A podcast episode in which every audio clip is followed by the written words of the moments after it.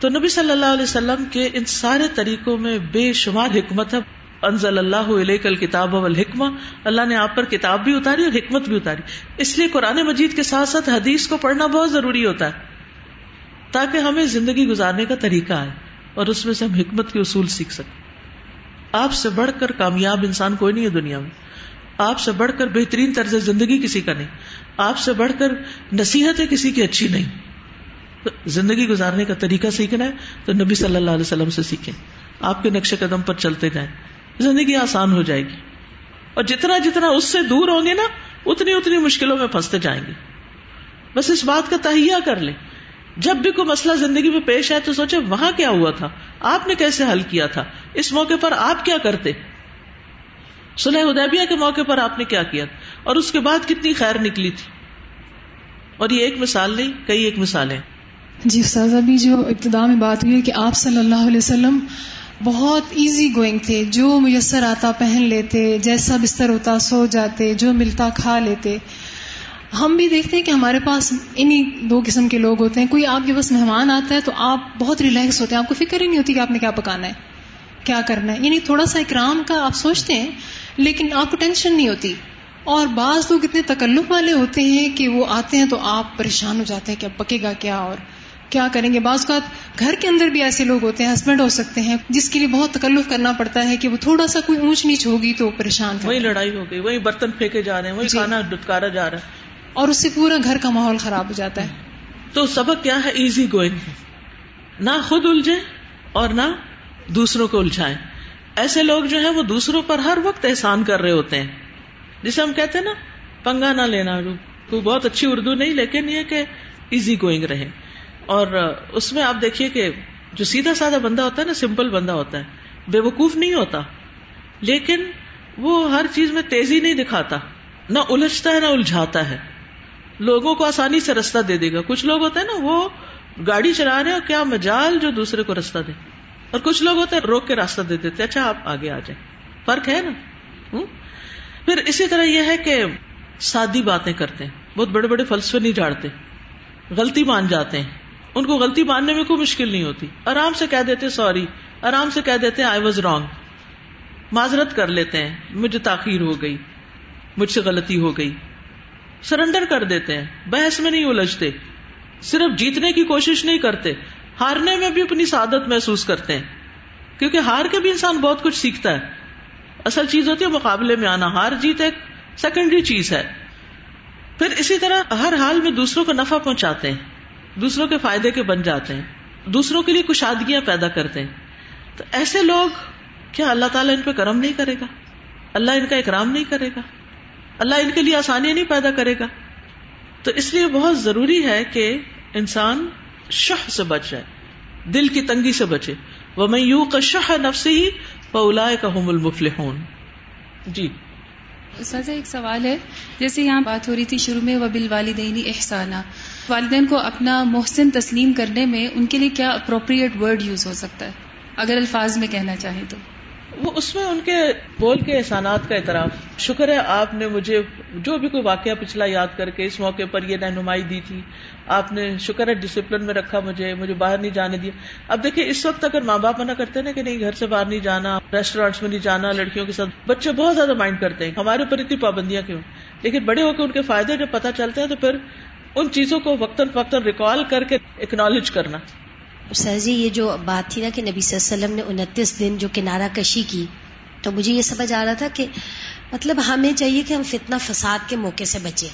اگر اس وقت تھوڑی سی کنارہ کشی سے فتنہ رک سکتا ہے جھگڑا ٹل سکتا ہے تو یہ کر لینا چاہیے۔ بالکل۔ کیونکہ لڑائی جھگڑا کرنے سے فساد بڑھتا ہے۔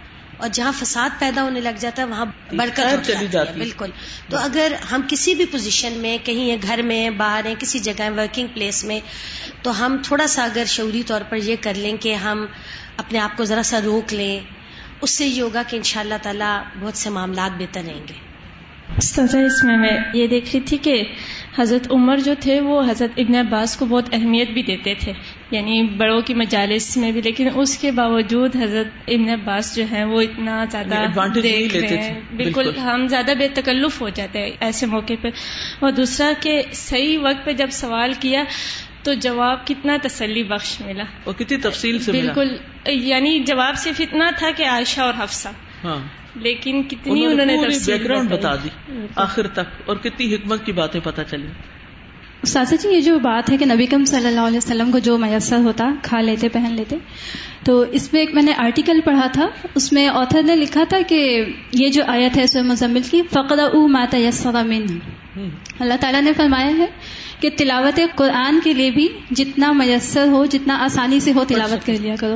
تو اس سے اصول تحصیل نکالا ہے علماء نے کہ جو آسانی سے میسر ہو، وہ کھا لیا جائے، جو آسانی سے میسر ہو، وہ پہن لیا جائے۔ ایک اور چیز یہ کہ سمپل لیونگ نہ ہونے کی وجہ سے ہماری تھنکنگ ہائی نہیں ہو پاتی نا۔ جی یہ بھی ایک اصول ہے سمپل لیونگ ہائی تھنکنگ کیونکہ جب ہم ادنا چیزوں میں اپنا دماغ لگا دیتے ہیں تو پھر اعلی چیزوں کی طرف توجہ کرنے کے لیے وقت ہی نہیں بچتا۔ السلام علیکم جو اسٹارٹ میں آپ نے بات کی ہے نا افوف کی یہ بہت مشکل ہے۔ اس کو کرنا نا ایک ٹائم کے لیے بالکل ناممکن لگتا ہے۔ اور آج کل کے دور میں ہماری تو ویسے جذبات بہت زیادہ ہے وبل والدین احسانہ تو وہاں پہ یہ چیز کرنی چاہیے۔ اور وہ ہم سے ہوتی نہیں ہے۔ ہمیں والدین ہماری طبیعت کے خلاف کوئی بات کرتے ہیں تو ہمارے منہ سے نا یہی الفاظ نکلتے ہیں کہ آپ لیکچر نہ دیں۔ تو وہاں پہ قرآن میں بات کی ہے کہ والدین کو اف بھی نہیں کہنا۔ تو اس میں یہ چیز آتی ہے کہ بالکل درگزر۔ خاموش۔ اور یہاں پہ مجھے آپ وسلم کا وہ واقعہ یاد آیا جو حضرت انس کے بارے میں کہ وہ چھوٹے تھے تو وہ چیز لینے کے لیے باہر جاتے تھے، دیر ہو جاتی تھی، لیکن آپ وسلم جب واپس آتے تھے وہ تو اف بھی نہیں کرتے تھے، کچھ کہتے نہیں تھے۔ وہ لیکن ہمارا یہ حال ہے کہ کسی بھی رشتے میں ہمارا کمپرومائز نہیں ہے ترگزر نہیں ہے۔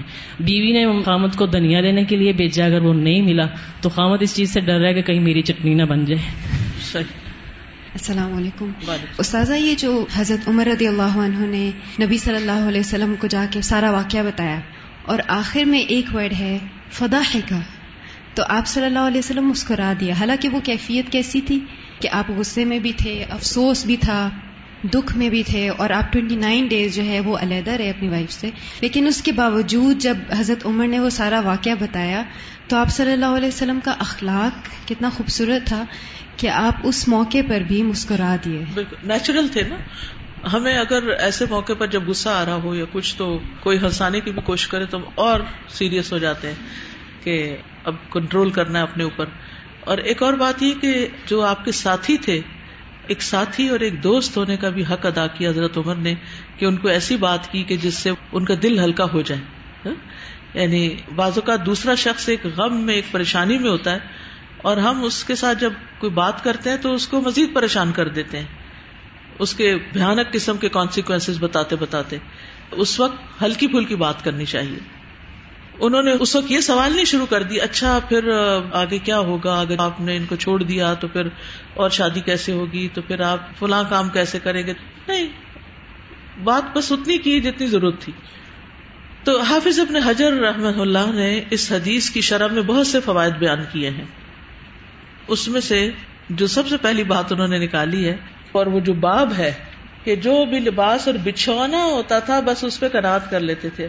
اب یہ پوری حدیث میں بچھونا کدھر گیا؟ چٹائی سے یس چٹائی پہ لیٹے ہوئے تھے جس کے آسار آپ کے جسم پر لگے۔ تو اب آپ دیکھیے، اگر آپ یہ حدیث پڑھیں تو آپ کے وہم و گمان میں آئے گا کہ اس سے یہ استعمال بات کرنا۔ نہیں؟ بہرحال، ایک بات تو یہ۔ پھر اسی طرح یہ ہے کہ حضرت ابن عباس کا جو معاملہ ہے، اس میں علم کے معاملے میں حیا نہیں کرنی چاہیے، اگرچہ سوال کرنے میں تاخیر ہو جائے۔ ابن عباس سے ایک سال تک رکے رہے، لیکن انہوں نے اپنا سوال بھلایا نہیں۔ اچھا ہمارے ذہن میں اچانک کوئی سوال پیدا ہو جاتا ہے۔ اگر ہمیں کوئی جواب دینے والا نہ ملے تو اس کے بعد ہمارا سوال کہاں جاتا ہے؟ وہ بھی ختم ہو جاتا ہے۔ اگلے دن پوچھے ہاں وہ آپ کچھ سوال کرنا چاہتے تھے، وہ مجھے تو بھول گیا۔ وہ آپ سامنے آئی ہیں تو مجھے سوال ہی بھول گیا۔ میں نے سوچا تھا آپ سے کچھ پوچھوں گی اور پھر یہ کیا بات ہوئی؟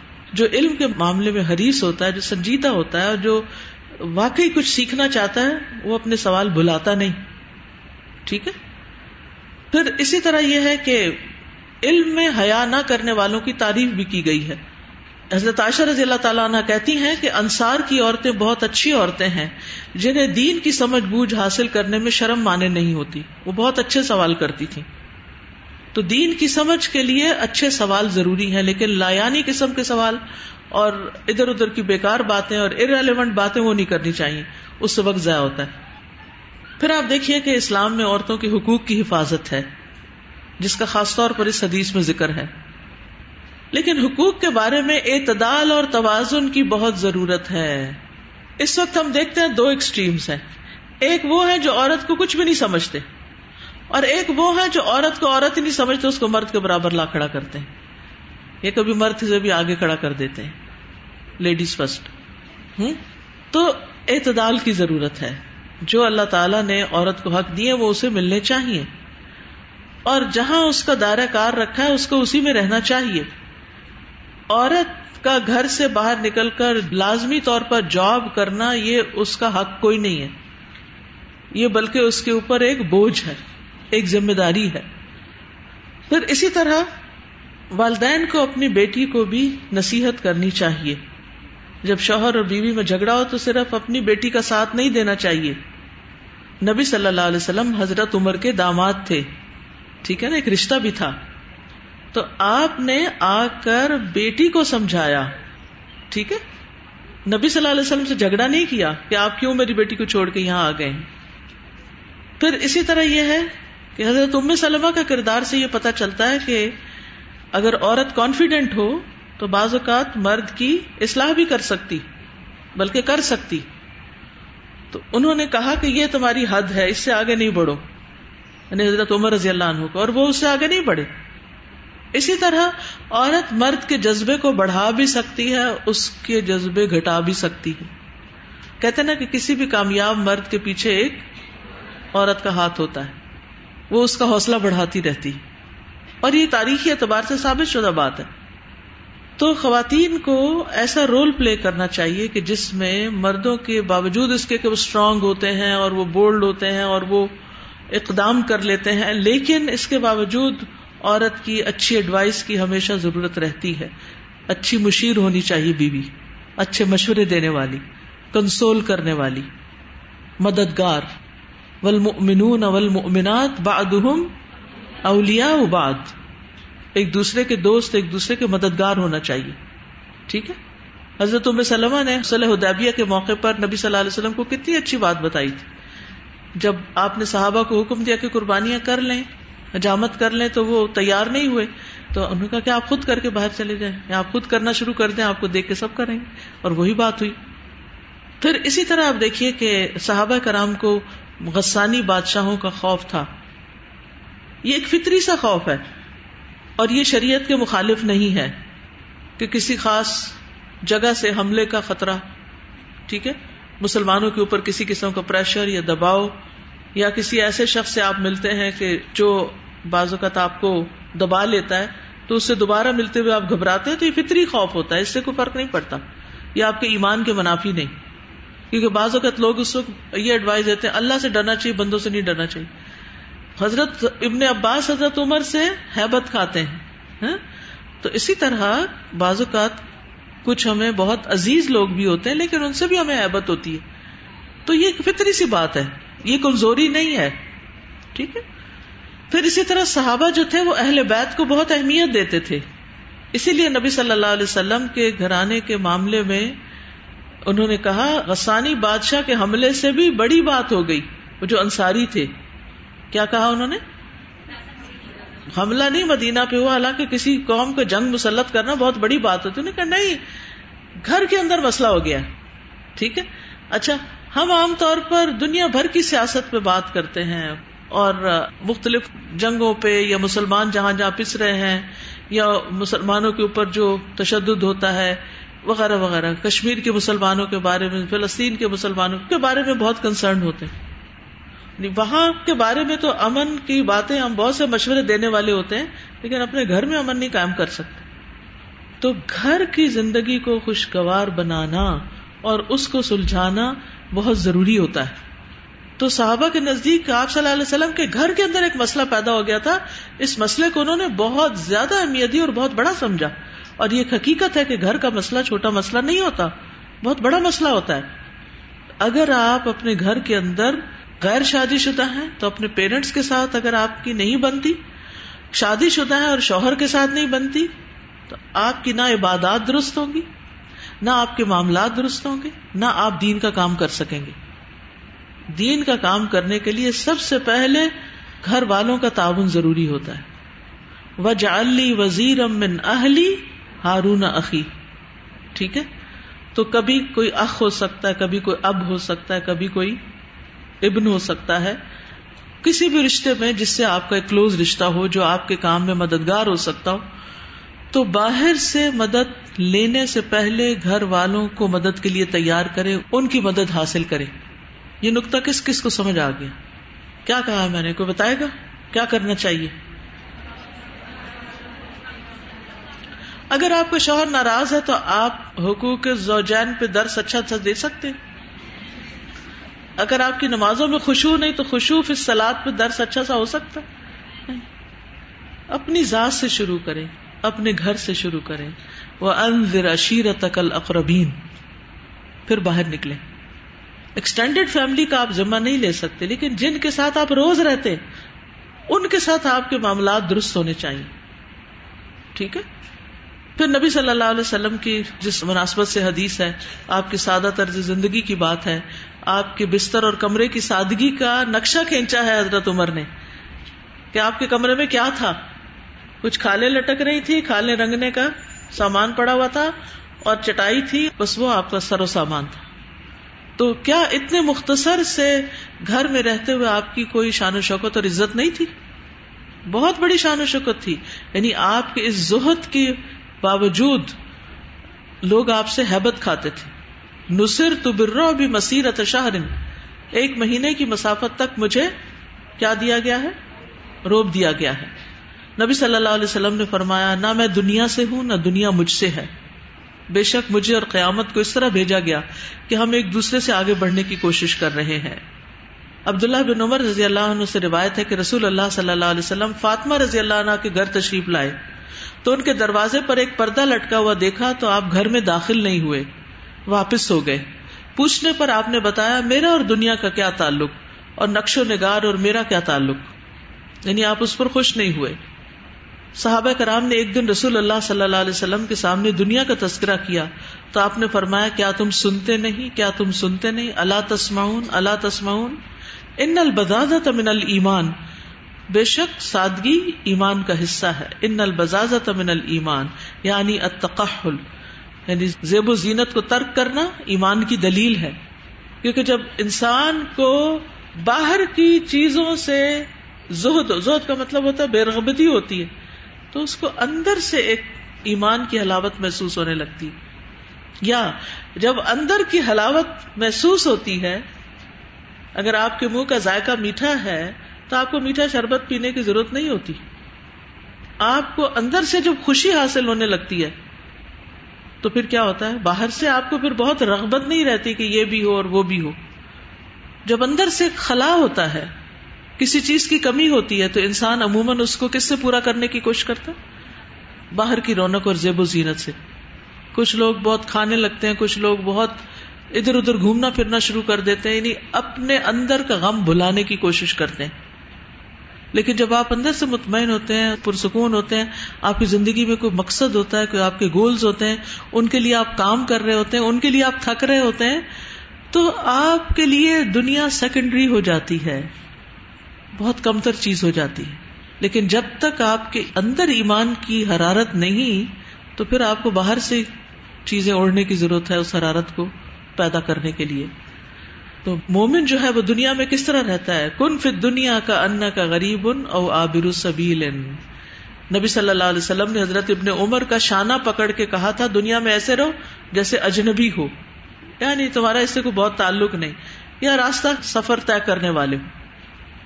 نبی صلی اللہ علیہ وسلم نے فرمایا، تمہارے لیے دنیا سے اتنا کافی ہے جتنا کہ مسافر کا زیادہ راہ ہوتا ہے۔ آپ نے فرمایا، تم میں سے جس نے اس حال میں صبح کی کہ اس کی جان میں امن ہو، اس کا جسم صحیح سلامت ہو، اور اس دن کا کھانا بھی اس کے پاس ہو، تو گویا اس کے لیے پوری دنیا اکٹھی ہو گئی۔ تو کیا کیا چیزیں؟ جان میں امن، جسم صحیح سلامت، کوئی بیماری نہیں، دکھ تکلیف نہیں، اور کھانا بھی ہے۔ خوش ہی خوش ہیں آپ، ہر چیز ہے آپ کے پاس۔ آپ نے فرمایا وہ شخص کامیاب ہو گیا جس نے اسلام قبول کیا۔ ضرورت اور کفایت کے مطابق اسے روزی نصیب ہو گئی اور اللہ نے اسے اپنی نعمتوں پر قناط کی دولت عطا کر دی۔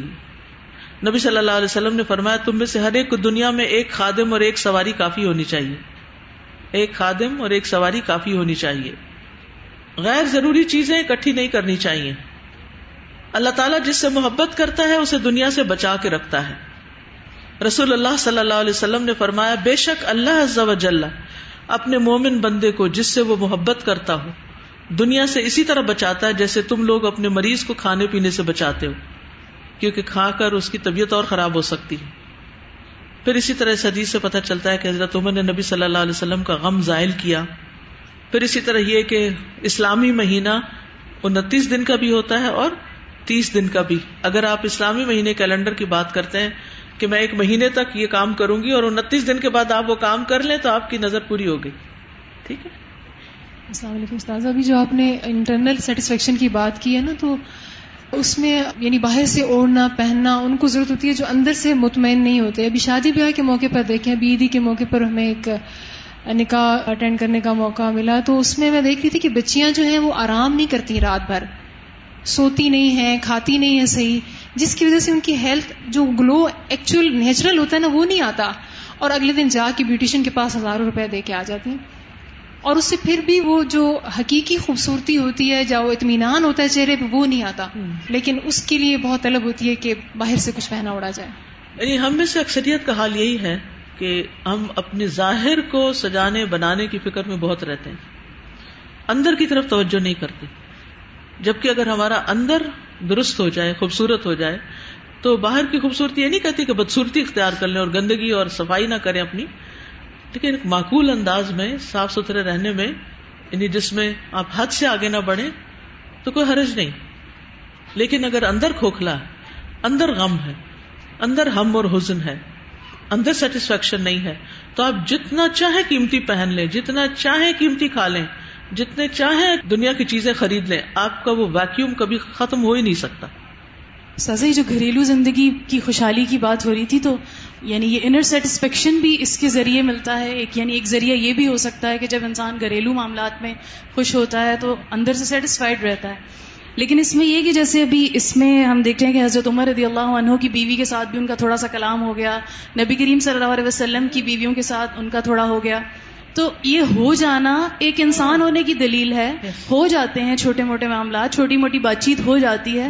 لیکن عموماً جو ہے ایسے جھگڑوں کو عورتیں خاص طور سے کوئی جذباتی ہوتی ہیں۔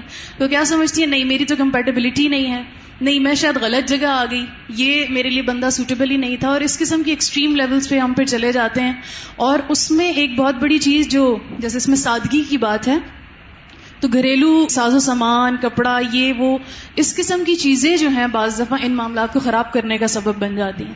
جیسے ابھی کل ہی کوئی میرے سے ذکر کر رہا تھا کہ ان کے شوہر ان کو سب کچھ دیتے ہیں، ان کی ساری ضروریات پوری ہوتی ہیں، دنیا کی آسائش موجود ہے، لیکن انہوں نے اس بات پہ شکوایا کہ وہ ساس کو پیسے کیوں دیتے ہیں؟ اپنی ماں کو پیسے کیوں دیتے ہیں؟ لا حول ولا جس ماں نے پیدا کیا، پالا، پڑھایا، لکھایا، دعائیں کر کر کے اس مقام تک پہنچایا، اسی کو آپ آؤٹ کر دیں۔ تو آپ کی زندگی میں خوشی کیسے ہو سکتی؟ اور انتظار کریں جب آپ کا بیٹا آپ کے ساتھ یہی کرے۔ استاذ ایک بات یہ بھی ہے کہ آپ خود تو سادہ بدو باش اختیار کرتے ہیں کھانے پینے میں بھی لیکن مہمان ایسے آ جائیں کہ وہ اس کو عزت کا ہی معاملہ سمجھیں کہ ان کو ٹھیک طرح سے یا کوئی بہت ہی لیوشلی ڈیل نہیں کیا گیا تو ان کے ساتھ کیا سلوک ہو پھر؟ بی یور سیلف اکرام صرف بہت زیادہ چیزیں رکھنے کا نام نہیں ہوتا۔ بلکہ توجہ دینا، بات سننا کمفرٹ کا خیال کرنا۔ بعض لوگ کیا کرتے ہیں، مہمانوں کو بٹھا کے گھنٹوں کچن میں خود چلے جاتے ہیں اور پھر ان کی ساری توجہ اس پہ ہوتی ہے کہ کوئی چیز سیٹنگ میں خراب نہ ہو اور وہ ڈیکوریشن کی تعریف کریں، کھانے کی تعریف۔ ساری خوشی چلی جاتی۔ نہ مہمان ریلیکس ہو کے کھاتا ہے، نہ انسان خود ریلیکس ہوتا ہے۔ تو اصل مقصد تو ملاقات کا پیچھے ہی چلا جاتا ہے۔ استاذ یہ جو بات ہے نا کہ انر سیٹسفیکشن ہونا اور جتنا اللہ تعالیٰ نے رزق دیا اس پہ کنات ہونا۔ تو آپ دیکھتے ہیں کہ آج کل بیسک مسئلہ خاص طور پہ یوتھ کا یہی ہے نا کہ وہ ایک گیجٹ کے بعد دوسرا گیجٹ ہونا چاہیے ایک کپڑے کے بعد دوسرا کپڑا اور پھر وہ شادی سے پہلے بھی یہی اسی لائف اسٹائل ختم نہیں ہوتی۔ ایگزیکٹلی یعنی ہر وقت انہیں ایک انٹرٹینمنٹ چاہیے اور اگلی دفعہ اس انٹرٹینمنٹ سے زیادہ بڑی انٹرٹینمنٹ چاہیے ورنہ they don't feel happy and they don't feel satisfied یا پھر دے ڈونٹ فیل پوزیٹو کہ وہ کوئی کام کر سکے۔ یعنی بچہ بچہ آج کل پوچھے کیا حال ہے بیٹا؟ ہم بورڈ بور ہو رہا۔ عجیب بات ہے۔ کیونکہ اتنا کچھ مل گیا نا کہ اب اس سے مزید کی طلب ہے۔ اور جب وہ مزید نہیں ہے تو بورڈ سر جی بنیادی طور پر یہ ہے کہ تصنع اور بناوٹ سے ہم بچنے کی کوشش کریں نا۔ اب اس واقعے میں مجھے یہ سمجھ آ رہا تھا کہ جیسے نبی صلی اللہ علیہ وسلم جس بالا خانے پہ آپ ٹوینٹی نائن ڈیز رہے، ظاہر وہ وہ حجرے نہیں تھے جن میں آپ ویسے اپنی بیویوں کے ساتھ قیام کرتے تھے۔ اور جو ڈسکرپشن بیان کی گئی ہے، اس سے بھی ایسے لگ رہا ہے کہ وہ کمرہ شاید پہلے اتنے استعمال میں اس میں کھالیں وغیرہ بھی لٹکی ہوئی تھیں اور یہ چیزیں بھی نا۔ تو یعنی یہ محسوس ہوا کہ جب نبی صلی اللہ علیہ وسلم کو ایک مجبوری کے تحت ٹوینٹی نائن ڈیز ایک ایسی جگہ رہنا پڑا جو کہ اتنی کمفرٹیبل نہیں تھی۔ وہاں کا بستر بھی جسم پہ نشان چھوڑنے والا تھا۔ تو بھی لیکن آپ رہے۔ رہ گئے۔ رہ گئے۔ اگر ذرا سا بھی چینج آتا نا ہمارے جی۔ ہم کہتے ہیں دوسرے بستر پہ نیند نہیں آتی۔ لوگ اکثر مجھے کہتے آپ اتنی ٹریولنگ کرتی ہیں اتنے بستر چینج کرتی ہیں تو آپ کو نیند آ جاتی ہے۔ کیونکہ ہمیں آنا چاہیے۔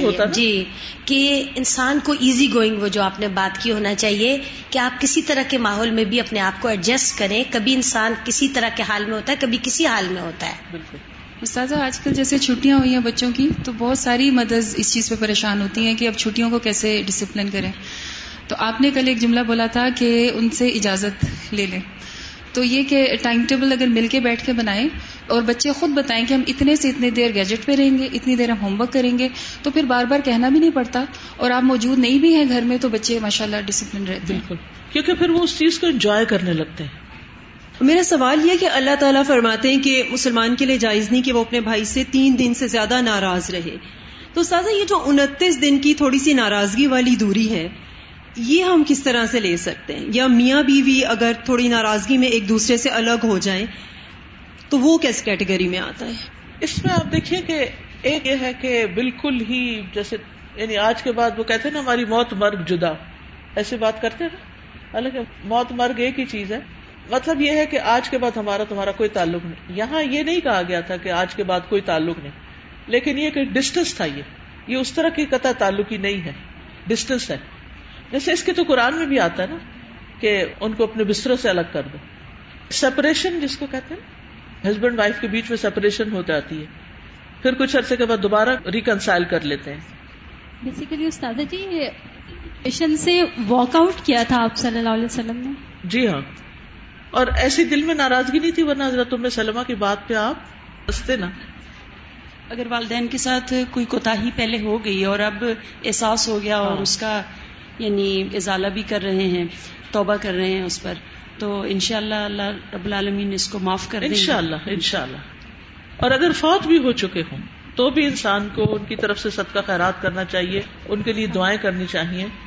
ہے تو بہت پرسنل سی بات لے کے جیسے رمضان شروع ہوا نا، تو ریگولرلی میں نے ربر ہم ہوما کبھی سجدوں میں، ویسے یعنی بہت قبولیت کے اوقات میں یعنی خاص طور پہ مانگنا شروع کی۔ تو میں نے دیکھا، امی خواب میں میرے گھر میں آئی ہیں۔ اور میرے بیڈ پہ بیٹھی ہیں۔ تو اس سے پہلے میں حسرت کرتی تھی، مجھے خواب میں نظر آئے۔ اور جتنا وہ انسان چاہتا ہے، اتنا وہ نہیں نظر آتا۔ تو اس سے مجھے لگتا ہے جب ان کو بھی دعائیں پہنچتی ہیں، تو اللہ تعالیٰ پھر دکھاتا بھی ہے، خوشی بھی دیتا ہے نا۔ کیونکہ ماں باپ کو دیکھنا بھی تو ایک خوشی کی بات ہوتی ہے۔ چاہے مرنے کے بعد خواب میں ہی آپ دیکھے اچھے حال میں دیکھے تو خوشی ہوتی ہے۔ آپ کی تفسیر میں تھا کہ لست اللہ کا احدم بن نصاب علی جو آتے ہیں نا تو یہ ایکسپشن بھی ہے کہ سکھانا مقصود تھا۔ جی سکھانا کیونکہ رول ماڈل تھی نا ازواج متحرات اصلاح کے لیے۔ اچھا ایشو کیا تھا؟ ایشو یہ تھا کہ وہ نبی صلی اللہ علیہ وسلم سے نان نفقے کا تقاضا کرتی تھی جو کہ ایک بڑا جینون سی بات تھی۔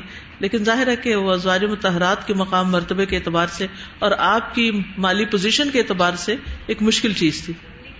یعنی کہ سوچنے سمجھنے کا موقع مل جائے، غصہ ٹھنڈا ہو جائے اور یعنی یہاں صرف یہ نہیں تھا کہ آپ غصے کی وجہ سے کہ مہینہ بھر غصے میں بیٹھے رہے، نہیں، سکھانا مطلوب ہے۔ یعنی جیسے میں نے کہا نا کہ ایک ہوتا ہے لیکچر دے کے سبق سکھانا اور ایک ہوتا ہے خاموش رہ کے سبق سکھانا، ٹھیک ہے؟ تو خاموشی ایک بہت بڑا سبق ہوتی ہے۔ میرا ایک سوال تھا کہ آپ نے اردو کے حقوق کے بارے میں بات کی تو اکثر لوگ مطلب جو مرد ہیں ان کے بارے میں بھی ہے کہ مرد کی فرما برداری کرو حدیث میں بھی ہے۔ شوہر تو وہ۔ شوہر کہتے ہیں کہ بس میری فرما برداری کرو کیا عورت کی کوئی رائے نہیں ہوتی؟ مطلب بالکل ہوتی ہے۔ حضرت ام سلمہ نے رائے نہیں دی تھی حضرت عمر کو۔ رائے ہوتی ہے۔ لیکن بس ہر چیز ادب اخلاق کے دائرے میں ہی کام کرتی ہے۔ اس سے بڑھ جائے تو پھر وہ بیکار ہو جاتی۔ ٹھیک ہے۔ سبحانک اللہم و بحمدک اشہد ان لا الہ الا انت، استغفرک و اتوب الیک۔ السلام علیکم و رحمۃ اللہ وبرکاتہ۔ بسم الله الرحمن الرحيم والعصر إن الإنسان لفي خسر۔ إلا الذين آمنوا وعملوا الصالحات وتواصوا بالحق وتواصوا بالصبر اللهم صل على محمد وعلى آل محمد كما صليت على إبراهيم وعلى آل إبراهيم إنك حميد مجيد. اللهم بارك على محمد وعلى آل محمد كما بارك باركت على إبراهيم وعلى آل إبراهيم إنك حميد مجيد